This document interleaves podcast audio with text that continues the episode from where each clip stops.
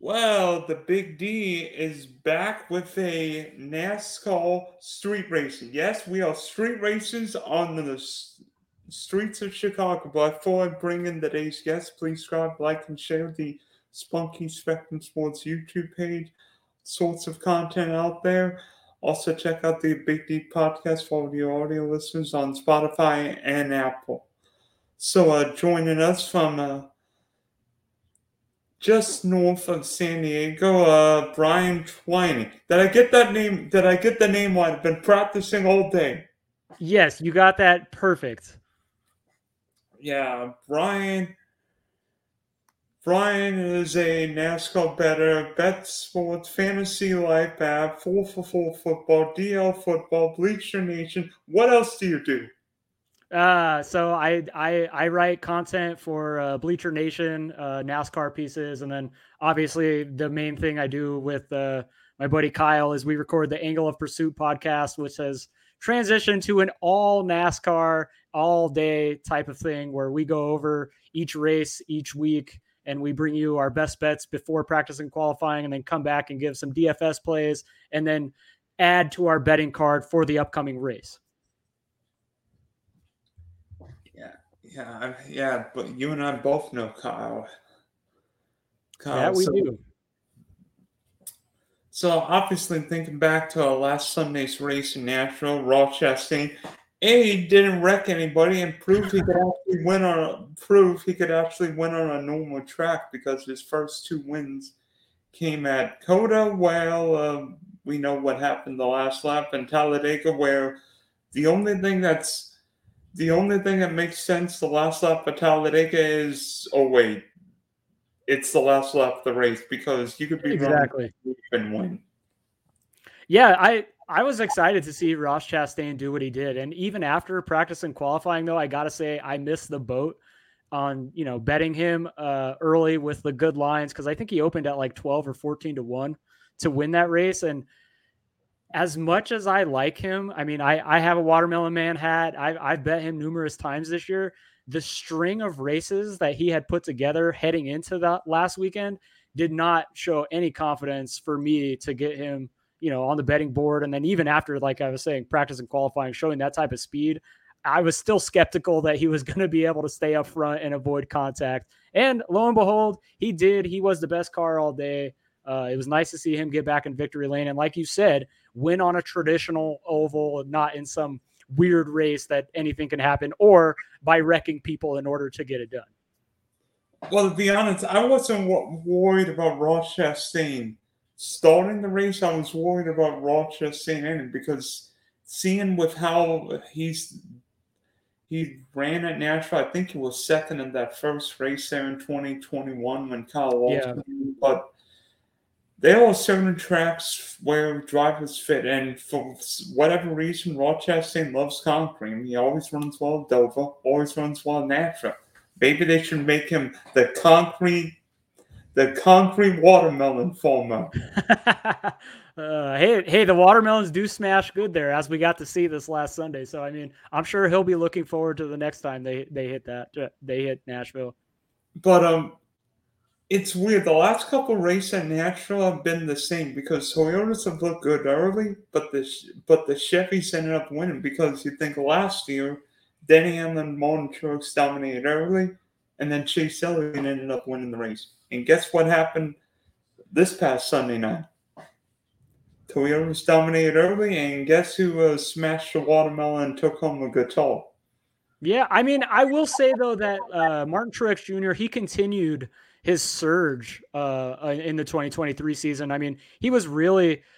Uh, I mean, yeah, Denny Hamlin led the second most laps in 81 to uh, Chastain's 99, but to me, it was Truex who was the second best car during the race, and I think that really, you know, kind of kind of leads us into Chicago. Um, it, there's no there's no surprise that Mark Truex Jr. is among the favorites for this weekend's race, being a road course maven, showing what he did at Sonoma a couple of weeks ago. Which I'm going to give myself a little pat on the back.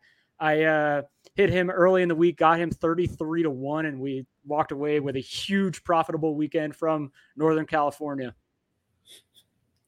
Yeah, because Truex, I mean, for a while, when NASCAR only raced, what, two or three road courses, it was Truex, Chase Elliott, and everybody else on road course. Yep. I mean, Truex, Truex used to be the Sonoma King. Now it's gone all over the map, but maybe maybe it's just the year where, like, the uh, veterans reign supreme on road course. I mean, of course, or the Toyotas reign supreme The on road course. Toyotas, yeah. We saw last year where the Toyotas were so anemic on road course. I mean, I don't remember Gibson even running top 20 at Sonoma. Yeah.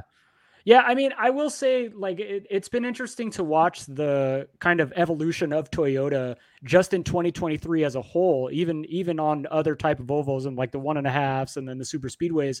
Because last year I felt like Toyota was probably the worst manufacturer in the next gen car in terms of finding consistent speed at at different tracks. And this year they've definitely leveled the playing field. I feel like it's Toyota and HMS are really kind of the top two groupings. I mean, I'll just put Toyota in there because they only got six cars.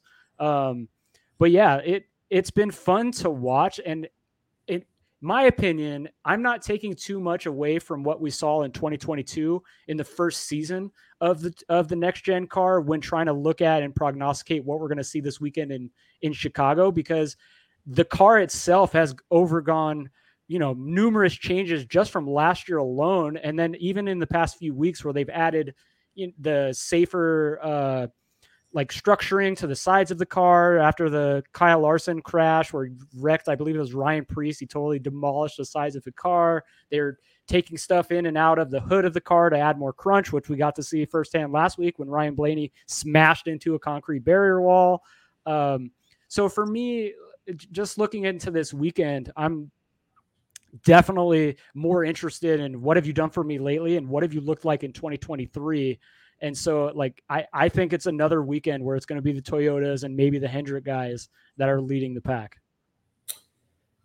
So, um, with uh, NASCAR heading to Chicago, which will mark the halfway point in the season, after this week there will only be eight races left in the regular season. Uh, who have been your standout drivers the first 17 races so far in 2023? I I mean, you got to start with William Byron. I think overall he's been probably the most consistent guy from any from any any garage that we've seen. I mean, he's consistently running near inside the top 5. Even last week, he was inside the top 5 pretty much the entire day until Kyle Larson his teammate passed him on the last lap. Um, it's been cool to see him actually take charge of that HMS garage with Chase Elliott and Alex Bowman both missing multiple races this year, and Kyle Larson basically being a freaking minefield of races when you look at his finishing results. And then I think the other guy has got to be Tyler Reddick. I, if you take away the actual finishing numbers from what he's done, he is bringing speed to each and every track that we've got. And if they can just keep the damn tires on the car or, you know, prevent him from prevent like pit road problems, like I think Reddick is by far a top five competitor each and every week, and especially this weekend as we head to Chicago. Uh, I'm with you on Byron. I'm with you on Truex. I mean, if uh, 23XI Racing could uh, just avoid pit road entirely, they might have a better chance of winning race because every other race I see Bubba in contention, I'm like, oh, he's got a 14 second stop. Oh, 45's Exactly. tire issue. Oh, oh, 23's got a tire issue. The 45's losing its tire. Yeah. Of course, this because Right? Tyler Reddick won stage one. I mean, nobody remembers it because they only remember Truex and Ross. But Reddick won stage one, and I'm like, Kyle Reddick's going to win this race. And then all of a sudden, his time falls off the car, and I'm like, oh no. And of course, my fantasy team was. Uh, I don't want to say at that point. yeah, I like um it's been really hard to, especially from a better's perspective. You see the speed that Reddick brings to the track each and every weekend, and even the sports books have become attuned to the fact that they can no longer lay long lines on him because he's good everywhere so far this season. After after the first couple of races, I'll give him, you know, the growing pains of jumping into the 23XI car, but since, you know, Las Vegas where he came on a little bit stronger towards the end of the race. Um, he's been incredible. Like I, again, it's going back to just execution during during the race, and I think these road courses where there's less there, there's no stoppages for the pit stops, it takes away a little bit of the risk because if he is fast and he can jump out to a big lead like we saw Truex do, he can they can suffer a, a, longer pit stop maybe and still be able to maintain track position. Whereas on the ovals, that's a little bit harder to do, and that's where they're really getting hurt. I mean, Tyler Reddick made an extra pit stop in COTA and won the darn race. Yeah, exactly. Like it, if it, because of the speed, and as long as it's not something as dramatic as losing an actual tire, um, he he he definitely has the equipment in order to make up for those types of mistakes. So unfortunately, I mean, they're all guys who have performed and guys who have underperformed through the midway point of the season. Who are a couple guys who have underachieved this year? Well, I mean, I'm going to start. The the clear favorite in this category has got to be Chase Elliott. Uh, yes, he missed a bunch of races, but he just yeah, he he had a good run, good strong run in Nashville, and he's looked a little bit better of late. He came on strong late at Sonoma, but even since the beginning of the year, he just hasn't looked like the same dominant force that we had seen in the past. And to me, he's more of a top five car than a top three race winning car on a weekly basis right now. And um, I multiple people have been talking about this on socials and via Twitter and all this type of stuff, but it'll be interesting to see how aggressive he and his team get as we close out the regular season, knowing he's probably going to need a win in order to get into the playoffs. And this is not something that they're used to out of that camp. So it'll be fun to see how Elliott kind of changes his mentality on a week to week basis, and especially going to Chicago, where we all know Chase Elliott's been the road course king. And then I think the other guy for me, it, I don't know, he's he's come on strong late, like the last couple of races, and I actually kind of like him this weekend. But I think it's Christopher Bell. He went through a period in the middle of the of the regular season, right before we got to the little break there, where he just wasn't bringing the same type of speed that his teammates were. Even Ty Gibbs was showing a little bit better than he was for a few races, and then you know last week he looks a lot better. He's running inside the top ten, but I think Christopher Bell coming into the year was one of my favorite guys to potentially compete for a championship. But among the competitors for that that you would have expected, I think he's kind of been a little bit disappointing. Yeah, and I've seen Bell. Yeah, Bell qualified what twenty second at Nashville. I'm like Bell should have been better than that. Of course, there was slip qualifying, so that was more crapshoot. Yeah. Qualifying. Yeah, I mean, I could have I could have cherry picked the obvious choice for most disappointing, who has got to be either Chase Briscoe, who has been absolutely atrocious. He's driving like he's got an anvil attached to the back of his car, or Austin Cindric, who has completely fallen off a cliff since winning the Daytona 500 last year, and really hasn't shown up even at these road courses. Yes, he did good at COTA, but I mean outside of that, he has been nowhere to be seen at any race so far in 2023. I mean, Stewart-Haas has been no well this year. I mean, the I, I, I mean, other than Kevin Harvick, I mean, Aric Almirola seems like he's in every other accident I'm seeing. I mean, yeah. For some reason, the 41 call is distinct from running well right now, whether it's Cole Custer and Ryan Preece. And no matter who Chase Briscoe's crew chief is, I think he's oh. stuck in about 28th spot every week. Yeah, and last week it was even worse. I mean, he was getting passed by the back markers of, you know, uh, the I believe the Live Fast Motorsports car driven by Josh Bilicki was able to pass him, and I mean that is not good when you're driving an SHR car and you're getting passed by those guys just on pure speed. I don't know if it's setup or if it's just driver, but SHR has definitely taken a step back in 2023. And I'll make the I'll make this last one easy. How about two guys with the same first name, Austin Cindric and Austin Dillon? Let's see. Kyle Busch has won one, two, three races here and looks like a championship contender. Austin Dillon, where have you been? Where have you been?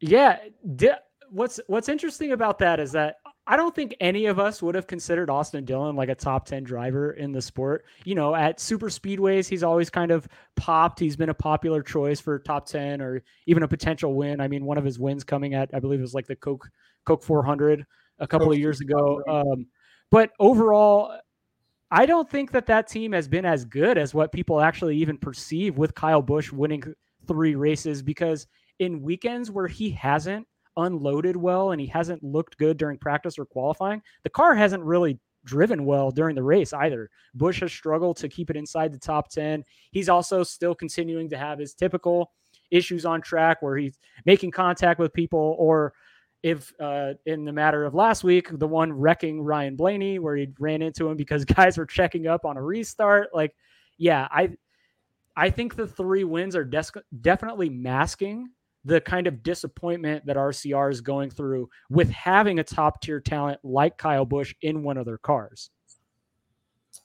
By the way, Austin Dillon's wins throughout his career. Talk about Ross Chastain's lucky wins. Let's see, Austin Dillon's wins. He won the Coke 600 when Jimmie ran out of gas. Won oh, the Daytona 500 by basically all but shoving Aric Almirola out of the way. The fluky Texas race in 2020 when he got the perfect caution of a lifetime. And then Daytona last year where everybody wrecked. Exactly. And there you go. Basically all super speedway type racing. Oh, luck fest. Luck track fest. Yes. So obviously, first time this weekend going on a street track to the to Chicago Grant Park. A, do you think this is NASCAR's one of NASCAR's craziest ideas, most insane ideas, or greatest ideas? Because I have no idea what to. Because I don't know. And then secondly, how do you think this weekend's going to play out? Uh, you know, I think there's there's definitely an argument to be made by both sides there to say this is one of their craziest and maybe stupidest ideas, but also one of their best. Wait, and, wait. First, from a natural standpoint, and then a driver standpoint. Okay, um, I think it's a great a great idea. Like, in order to grow a sport that is kind of mired in it's stuck in the mud in terms of trying to garner new a new fan base. You have to expand out of your comfort zone, and this is the perfect situation for that, and the perfect, you know, example of getting out of what is the traditional NASCAR type of thing or stereotypical type NASCAR race where it's all at tracks down in the South, you know, where it, the sport has been established for years and years and years, and jumping into a major city like Chicago, where you wouldn't normally see a NASCAR race going on, except for you know they used to go to Chicagoland, and then uh, it's in speci- specifically jumping into a street race, which we've never seen before. I think that's a perfect marriage of firsts for the sport because you're going to bring in fans that have never watched a race before by putting it into the inner city, and all all you have to do is get you know maybe five percent of those people to be like, hey, you know what, that was fun. I want to check it out next week, and that's how you grow the sport. And I think it's very similar to what Major League Baseball is doing with the pitch clock and all that type of stuff, trying to speed up the games where it's getting the traditionalists like myself, even for baseball, uh, to be exact, you know, to kind of understand the the sport won't survive amongst all of these other things if you just continue to stick with the old normal crap that has just been going on forever. So I think from NASCAR's perspective, I think it's a great idea. I think it's uh, thinking out of the box type of thing. But I think it's also opening Pandora's box to future potential races at other cities that wouldn't normally have hosted these type of events.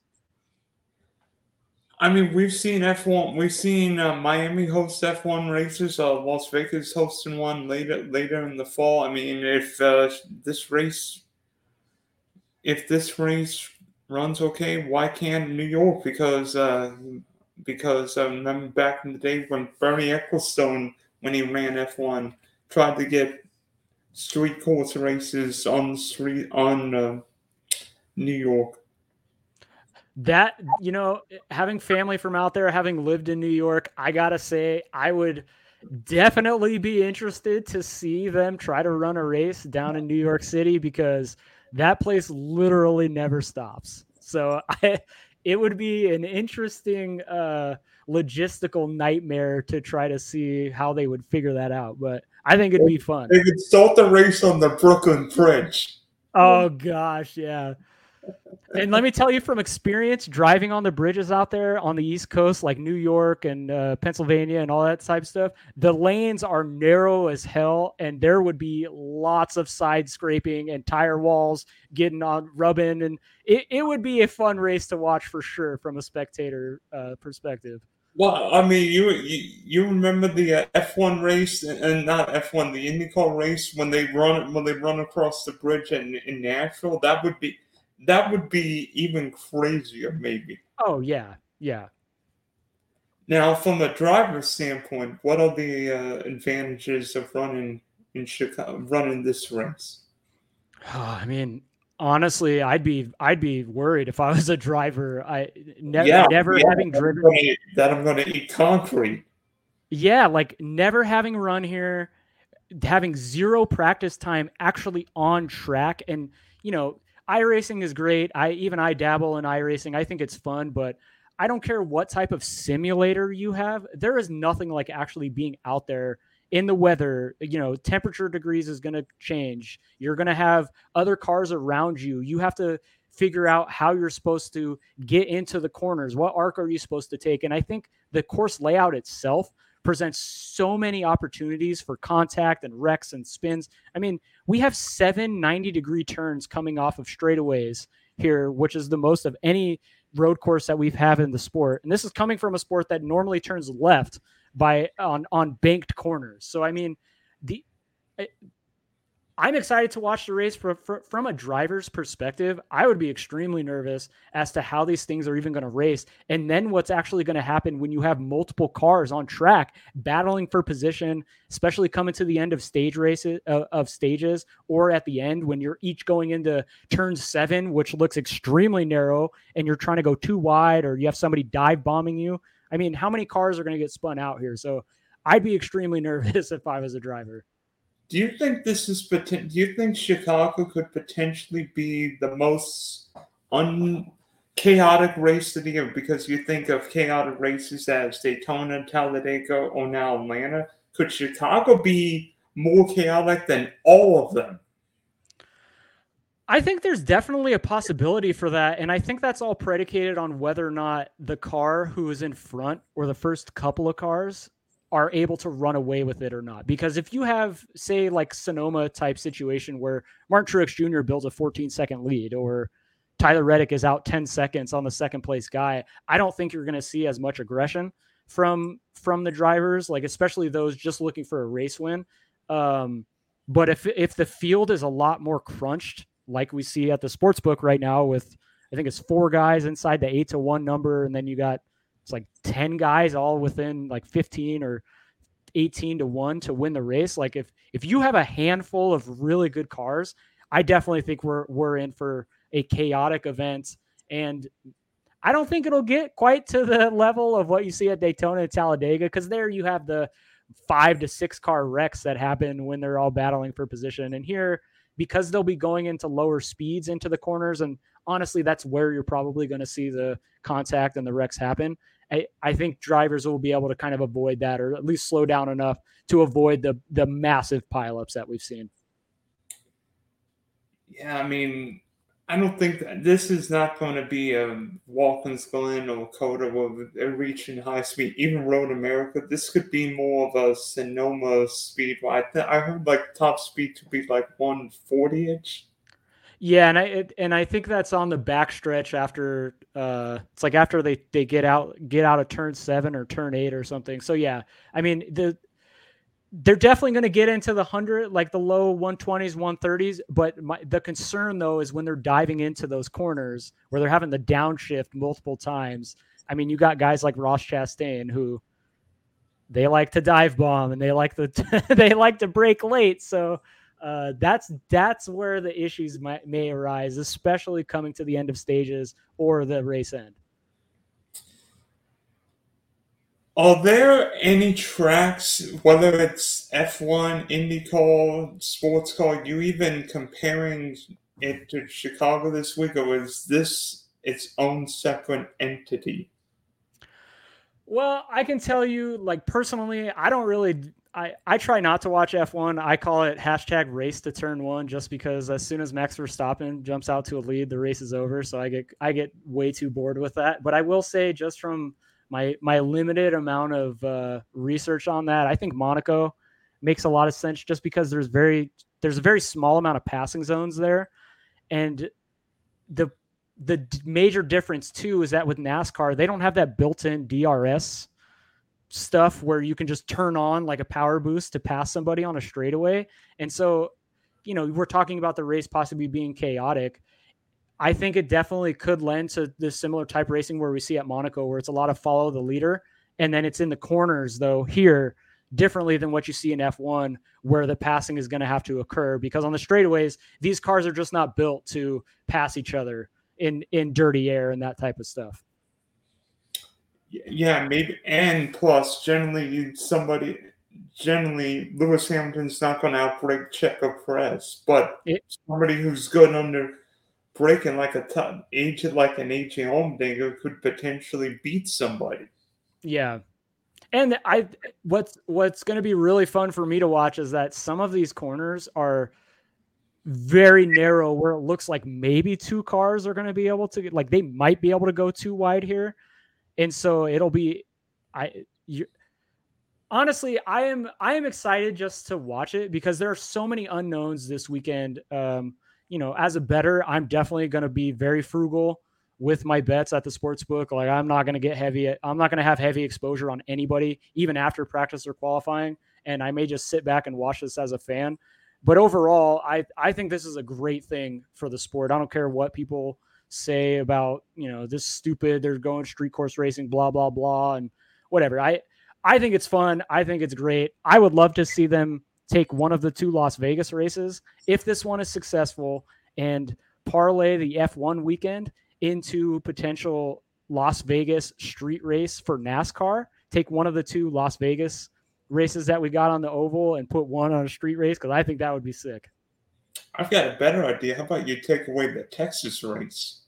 uh, that might be the that might be the worst track on the circuit. Yeah, yeah, the Texas Oval is kind of garbage for sure. Well, yeah, I mean, but I don't know how much of that is the car or if that's the track. Like, oh, it's that, oh, it's hundred percent the track. Yeah, yeah, it's the track. I, I mean, definitely think. Look at it, look at the first two. Look at the Kansas races. Oh, the Kansas race this year was incredible. That was awesome unless unless. so um, before we uh, get into your bets, uh, I do want to I do want to ask you two more questions. One, we saw Ryan Blaney go into an unprotected wall on Sunday, and I was just thinking, we've seen we've seen NASCAR put in so much time, so much money into this new call, but yet Kurt Busch's career ended due to a concussion. Alex Bowman yeah. and and uh, Noah Gragson both missed races due to concussions. And after seeing Ryan Blaney hit the wall, hit, hit the wall, wall without any safer barrier tires, I was thinking, I was thinking, hey, I hope he's racing on Sunday. Yeah, true. One day because he won the first Roval race. Well, we know why? Because Jimmie and Truex wrecked on the last turn of the last lap. yeah. But um, B, do you think this next gen car is safer than the old car used to be? I, I mean, I, I've really been diving into NASCAR for just the past couple of years, so I, I can't speak to what the older car used to say. But what I will say from when I used to watch the sport back when I was a kid, those cars used to look like uh, my Hot Wheels when I would smash them with a hammer when they got in wrecks. You know, so to to try to say that these next gen cars are less safe than what the older cars are, I think is a complete misnomer. And yes, guys are suffering concussions, but I think that's a result of many different factors of being, you know, the cars are a little more rigid to hopefully prevent some of the you know compaction of the of the bodies of the framing of the vehicle and then there's definitely something to the Hans device where these guys are literally attached to their seat. So there's really there's less movement essentially for them to go. So I almost feel like it's a quicker it's a quicker snap back to hit the back of their to hit their headrest, which is you know could attribute to some of these concussions. But overall, I definitely think NASCAR is taking the steps to make it safer. And in regards to the safer barrier, yeah, it was a little interesting that they wouldn't have safer barrier on that such a long front stretch at Nashville. But you know, I've seen people talk about it here in Chicago they're not going to have room on the straightaways to be turned and go headfirst into a wall going 140 here. Like you're probably looking at maybe unless you have a Bubba Wallace type situation where he just forgets to hit the brake going into the corner and completely wipes out uh, Kyle Larson uh, from a couple of years ago. But I, I don't see that happening. I, I really don't think we're going to have any issues at Chicago. But overall, I definitely think the car is safer than what we've had in the past. Just they got to figure out some of the things with the head injuries. You know, whether that's adding more cushioning on their seats or more cushioning in their helmets. You know, I, I haven't seen much on the on the science of the actual helmets that these guys are wearing because you know the NFL each year is releasing new and improved technology to prevent concussions within the helmet itself while also implementing new rules. So I I just think as a whole, it, it's definitely safer than what we've had in the past. Maybe maybe Riddell or one of these helmet companies should create should create pattern where the cup drivers are more protected in this area in case yeah like they hit the I, wall. Yeah, I definitely think you see it on the like on the driver in car cameras. The the part that actually wraps around their head to keep their head stable there there's too much room there that it's wiggling. Like they they need to basically put like a foam insert or something maybe to where their head basically does like can only rotate and you know maybe go up and down a little bit. You know, it, prevent prevent movement as much as possible outside of the helmet and then make the cushioning inside the helmet to where it can absorb the blow a little bit better. And then secondly, we know Chase Elliott, NASCAR's most popular driver, has gone through an injury play, a crazy season, missed what six races through a broken leg, then came back and then punted, well, wrecked Denny Hamlin, missed the uh, St. Louis race. But coming off a good a top five, I believe he is 63 points behind 16th place Daniel Suarez right now. So is Chase Elliott must-win territory? Or B, could he get could he get the top sixteen of points if we don't have another Austin Dillon or maybe a Ricky Sten maybe Ricky Stenhouse surprise winner this year? You know, I I think he's going to have to win. I know the these next two races are going to be really big for Chase Elliott, you know, knowing he's so good on road courses and then we go to Atlanta where he's looked really good on the new for uh, on the new layout. But then after that, we got New Hampshire, another flatter, you know, oval that uh, Tuesday last year.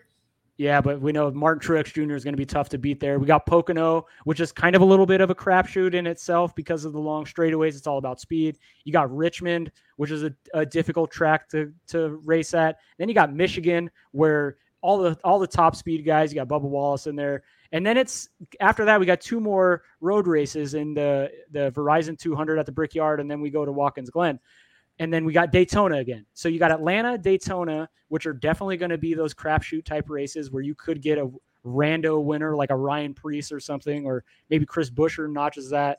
And then you have the road courses where it's going to have to play strong.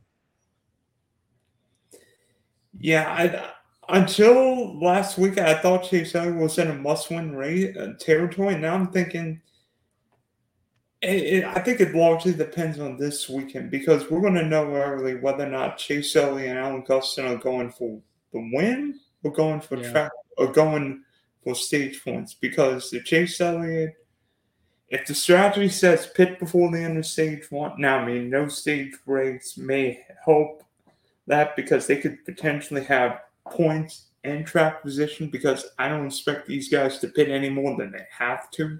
Yeah, it's especially with the danger of cautions here. I, I will say, like, worst case scenario for Chase Elliott is that a guy like AJ Allmendinger, Michael McDowell, or Chris Buescher wins this weekend's race because then that's gonna that's gonna lock those guys into the playoffs and then make getting in on points that much more difficult.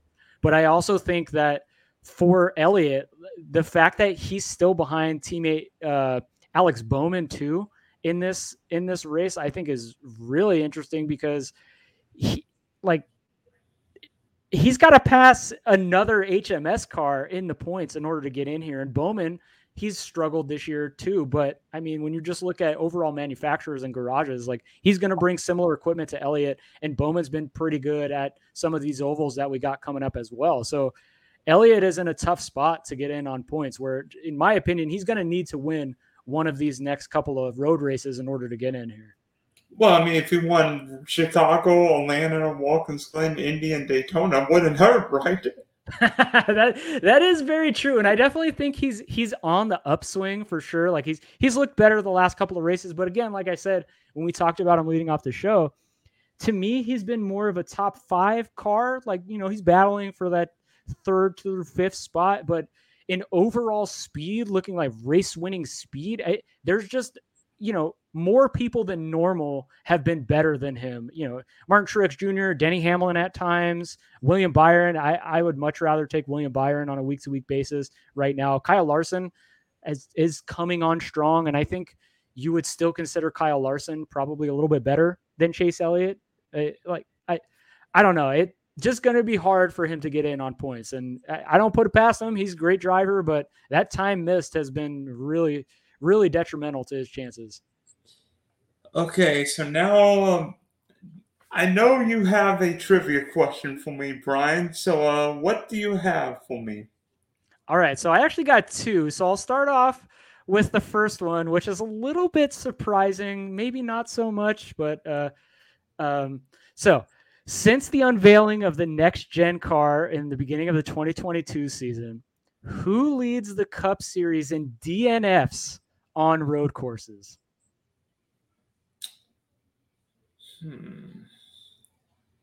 Is he a big name? Uh, yes, I would. I would consider him a big name in the sport. Yes. Hmm.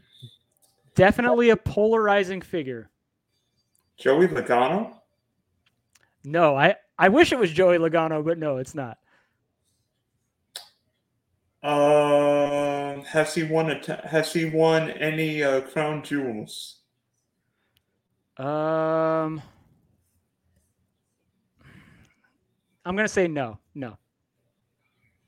Hmm.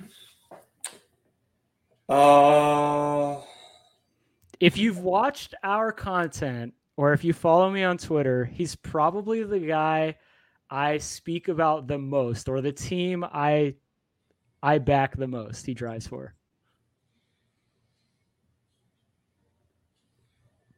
Can't be Bubba, right? It is Bubba Wallace. Well, I mean, your hat gave it away. yeah, he's actually DNF'd five of the eight road courses we've we've run since jumping into the next gen car, which is absolutely horrible with the next guy. And this one i mean i could have done this. He's only he's only been in five races but it's uh loris hezemans has dnf'd in three of his five races while racing with team uh hezeberg yeah it's pretty interesting. All right, and then and let me and let me guess, he doesn't have half the equipment that Bubba gets. No, he does not. Yeah, so I mean, it just goes to show you like the problems that twenty three eleven has suffered through just with equipment, pit road issues. Like they just they've had a lot of a lot of difficulties um, on road courses. It outside of Tyler Reddick jumping into the car this year. Um, the second maybe, one, maybe, maybe, maybe, some could be uh, driver faults, but uh, oh yeah, for sure, yeah. But Bubba Wallace is not should not be considered a road course uh, ringer by any means. Okay, what is the second question? Yeah, so the second question I wanted to get out here, he's a he's he's a very popular pick this week. Um, but I wanted to ask you, also since the beginning of the 2022 season in the next gen car, who leads the Cup Series in top tens on the eight road courses? Uh, Michael McDowell. Close. Hmm. Where? Wait. Has this guy won? drives the same same manufacturer. Hmm. I'm I'm gonna be stupefied if it's who I think it is. All right, let's hear it. Kevin Harvick. No, no, not not Kevin Harvick, but it it, it is a Mustang. Hmm. Uh, has he won this year? He has not won this year. Oh, that that uh, that takes away two of my guesses because only two only two of those calls. Uh oh, it's got to be Buescher then, right? It is it is Chris Buescher, and he's actually done it in the last seven road races where he's finished inside the top ten. Might be eight with how well he ran at Sonoma. Yeah, exactly. And I think what's really interesting about that too is his average finish is 10.6 at all road courses over the last 17 since the beginning of 2020. So I mean, when you look at a guy who's been running really strong just this year in general, RFK has definitely picked it up. Um, outside of that Brad Keselowski guy, who is my arch nemesis in betting, um, Buescher has looked incredible. He's been great at road courses, and I do not fault anybody for going to the board and hitting him. I believe he's still 20 to 1. You can find him in markets on an outright. Uh, I think is a great number if you want to put a little bit on there. But um, Buescher to me is uh, you got to wait and see all of these guys practice and qualifying because if they don't unload with speed, they have zero chance, in my opinion, of winning this weekend. Okay, uh, Brian. So, uh, who are your favorite bets for this weekend? It's Spring. Well, as as I just finished off talking about Buescher, there it, it, it's hard to get to the market right now because of so many unknowns. So, like for me, if I'm going to the sports book, I'm trying to find values that I think the numbers are gonna are gonna slip or this and this particular one I think could crater. You know, once we get to race time on Sunday, and that's going to be Denny Hamlin on an outright at 30, or you could still get him at 35 to one, I believe. At I think it's bet 365. Um, I got him at 25 to one of the offshore I play because it's the only option here in California. But Hamlin qualified on pole in Sonoma. He won, ran away with stage one. He looked like the best car. He looked to have a great car in stage two, but you know he got he got put back by a crappy pit again, a crappy pit uh, pit stop there. Kind of ruined his race. He was stuck in between like 10th and 12th. They, he didn't really show race winning speed late, but in terms of value, I think Denny Hamlin presents quite possibly the best on the board because this could fall to 10 or maybe even 8 to 1 if he qualifies in the front two rows. And then on the same note, in the top 10 market, you can get Hamlin at plus 135. I think there's value there. But the other one that I'm really looking at is a Christopher Bell top 10, which is over plus money right now. Bell has actually been pretty good at road courses throughout his career. He's quietly been, you know, inside the top 10 numerous times. He's got eight top 10s over the last 17 since 2020. And he's finished top 10 at Sonoma. He won the Charlotte Roval last year, finished eighth at Watkins Glen last year. And he, he's a guy who's coming on right now. I know I said he's a little bit disappointing, but the last couple of races, that number 20 car has really started to catch up to the rest of the JGR garage. And if you can get him at 20 or 25 to 1 to begin the week on an outright, I think that's good. But the top 10 number should not be over even money for him. And to me, that's my that's my favorite bet if I were to go in the placement market. Unfortunately, Florida doesn't have any legal sports betting. Well, that's the only thing we don't have. well, you're like California. We have everything else under the sun is legalized here except for wagering on sports.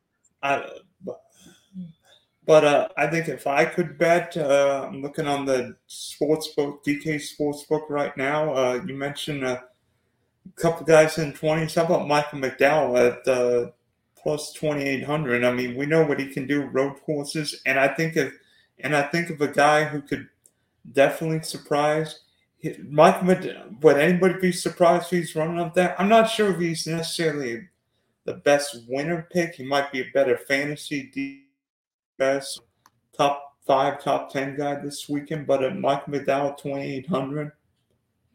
Yeah, he, he he's definitely a really popular pick this week and somebody to consider. He's been running well. He he looked to have something for Truex at Sonoma until again pit road issues got him. Um, you know, but when you look at McDowell, he it's for me it's harder to get to him in the outright market just kind of seeing the fact that he's I think he's led a total of 15 laps at road courses throughout his career. And so he's not normally somebody that runs in the front. It, you know, it would take chaos, which we may get this weekend, and somebody who's again, he's probably going to be battling for a win in order to clinch his spot in the playoffs. So it, I don't I don't mind it at 28. That, that's a decent number. I just can't get there. And uh, you mentioned one. You mentioned a couple Gibbs drivers. How about one at an even juicier number? I mean, does anybody remember Ty Gibbs used to like dominate road course racing in the Xfinity Series? I know different call, different if everything, yeah. but I mean the fact that nobody's got and that nobody's got any laps here. Ty Gibbs, give me Ty Gibbs fifty to one. He, 50, give me Ty Gibbs at fifty to one.